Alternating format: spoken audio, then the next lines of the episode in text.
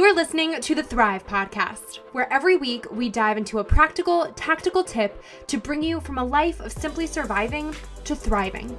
It's personal development for the everyday girl who is done with coasting through her days, done with feeling like she's missing out on the deeper meaning of her own life, and done with mediocrity once and for all. Because it's not enough to simply survive, you deserve to thrive. Welcome back to Thrive. At first glance, one might think that Lydia Fenet could be the most confident woman in the world. She is the leading charity auctioneer in the world, raising over $1 billion for over 800 organizations. She's been on the Today Show, in the New York Times, Wall Street Journal, Forbes, Vogue, Vanity Fair. She's even got an upcoming Netflix series around her first book, The Most Powerful Woman in the Room is You. Oh, and she's the host of the Claim Your Confidence podcast and a wife and a mom of three. But beneath the shiny surface, Lydia has had her fair share of failures and fully believes that confidence is an inside job, a learned process that literally anyone can manage. Yep, even you.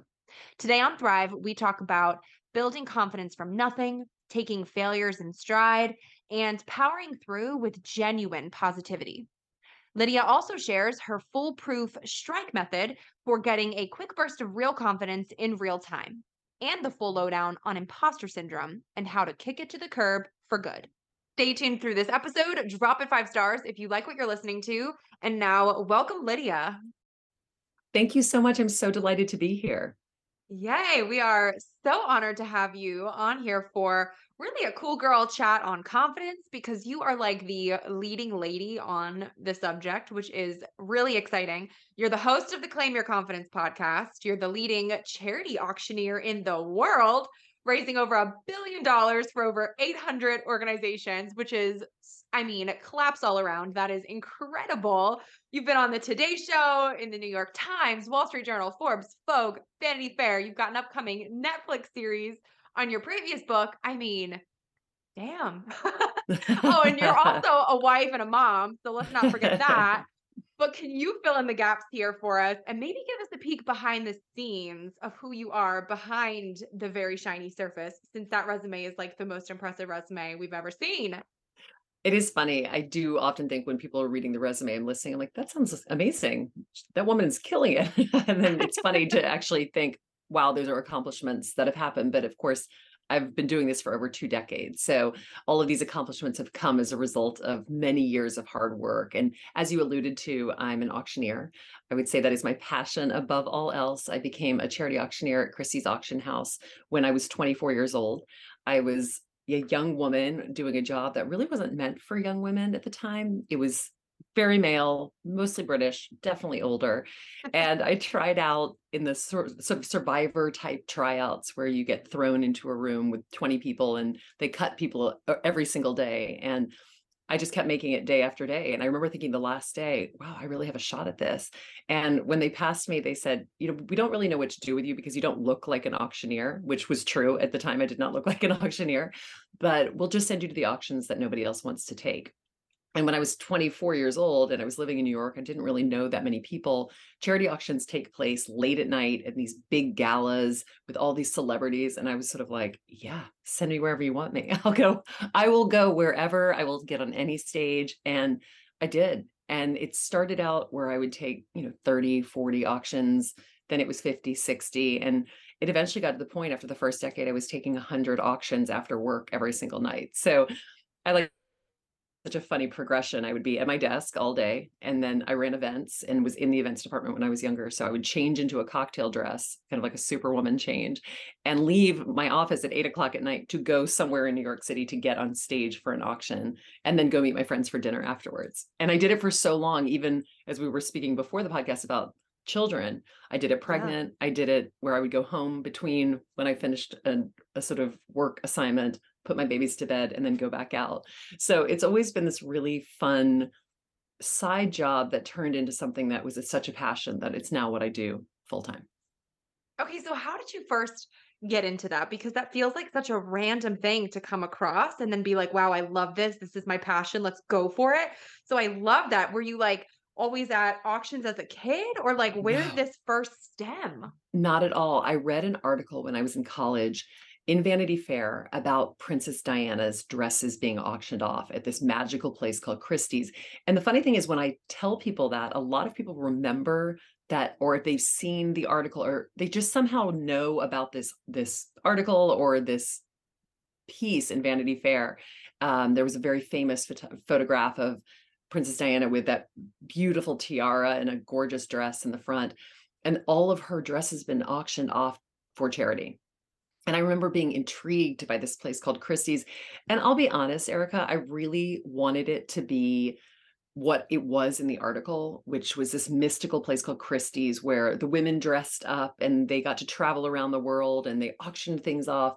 And in the piece, it was always this man in a black tie, you know, he was in black tie up there, but there were women around that. There were women who were as part of the backdrop of that engine doing what they were supposed to be doing on a day-to-day basis, which looked very glamorous to me as a reader. And it just captured my imagination. And so I started basically stalking the internship coordinator. And I grew up in Louisiana, you know, New York City internships were not on my radar. And I didn't realize that they were things that people had planned 11 months in advance. And so I started calling for a June internship in April. And this sweet woman, Mary Libby, who I came to know very well after this, just sort of kept laughing at me. Sort of, why are you calling me? This internship program closed in January. And I just refused to let her say no. And I kept asking in different ways. And finally, I asked the right question, which was, why do you cap the internship program? Everyone's doing it for free, right? And she said, yes, but everyone has to go to museums twice a week. All the interns go to museums twice a week. So they can only take 15 people per group. So we can only have 30 people. And I said, well, I don't have to go to the museums. Obviously, as you've heard, my interest was more in the sort of surroundings of Christie's, not in visiting a museum. So I said, I don't have to go to a museum. I can just stay and do all the work that the other interns aren't doing. And that was finally what made her say, okay, fine, just, you know what, you can do a modified internship. I remember the words, modified internship, and you will come and you won't do any of the museums unless anyone else can. And of course, everyone was in college. So the people generally missed a lot of internship days. And I would sort of slide into those museums. And that was really my first introduction into seeing auctions real time. And then I started in events after my internship. I was hired out of my internship, and the events department was responsible for accompanying the auctioneers to the charity galas to take down the bids as people were bidding. Because at charity galas, there could be 1,000 people in the room, and you need people to help you when you're on stage because there are blind spots, there are people talking and eating. And so you need what we call bid spotters. And I was one of those bid spotters. And I remember standing at the Elton John AIDS Foundation, at the Breast Cancer Research Foundation, watching one of our auctioneers up there. And I remember distinctly thinking to myself, that's what I want to do. That is what I want to do. And I think I could be good at it. And I wasn't at the beginning, but I became very good at it through practice. Yeah. So then did you go home and immediately started talking really quickly to yourself in the mirror, like practicing to nail it down? Yes, that's exactly what I do every single night. Just chat. No, I actually just started going as a bid spotter to so many auctions. And then at some point they let you as a bid clerk stand next to the auctioneer on stage to help spot from the stage. And I definitely remember being on stage thinking, okay, this is what I could do. And at one point there was one auctioneer who, he was Swiss and he didn't have a great sense of humor, but he wanted to have a great sense of humor. So I would slide him jokes while he was up there. And I realized even at that early stage, that humor was going to be an important part of my auctioneering if I ever got that opportunity. And it certainly has become a huge part of what I do. I think humor is the easiest way to sell, the easiest way to get people to pay attention to you when they don't really want to, which is what charity auctioneering is about.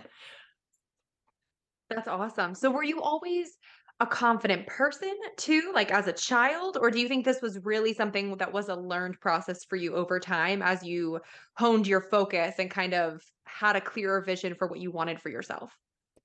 That's really what my entire second book, Claim Your Confidence, is about. I think it is a learned skill that we can use over the course of our life, and we can really challenge ourselves to use, making ourselves stronger and more confident as we go. So many people opt out of trying things that make them uncomfortable or going and doing things that don't make them feel great simply because they think that they won't be able to do it, or if they do, it'll be a horrible experience.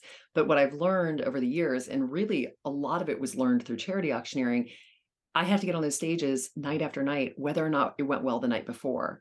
And each time I would learn, okay, I took an auction, there was no microphone. It was horrible. I mean, if you can imagine 300 people talking for an hour and a half, completely ignoring me and no one bidding, that was an early auction for me. But what did I learn? The next time I went back 5 years, 6 years later, 2 years later, however many years it was later, and there was no microphone, I'd already been through that before. So I knew what to expect. I knew how to course correct. And, you know, I say in the book, that's happened to me 9 times since that first time. And now I don't think anything of it because I've learned to expect the unexpected. I've learned that nothing when I get on stage is ever going to go the way I want it to. And that for me has been such a learning process over the course of my life. In the last chapter of my book, I talk about this car accident that my family had in October of 2021.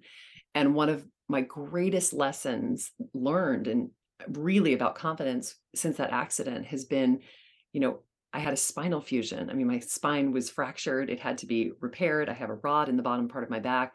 It's scary to try things that I used to do. It's scary to ski, which is something that I've always loved to do. And I did it for the first time in December. And guess what? It was fine. And each time that happens, I think to myself, okay, try something else because you're scared of it. It may not hurt. It may hurt, but you'll know immediately and you can stop. And then once I do it on the other side of it,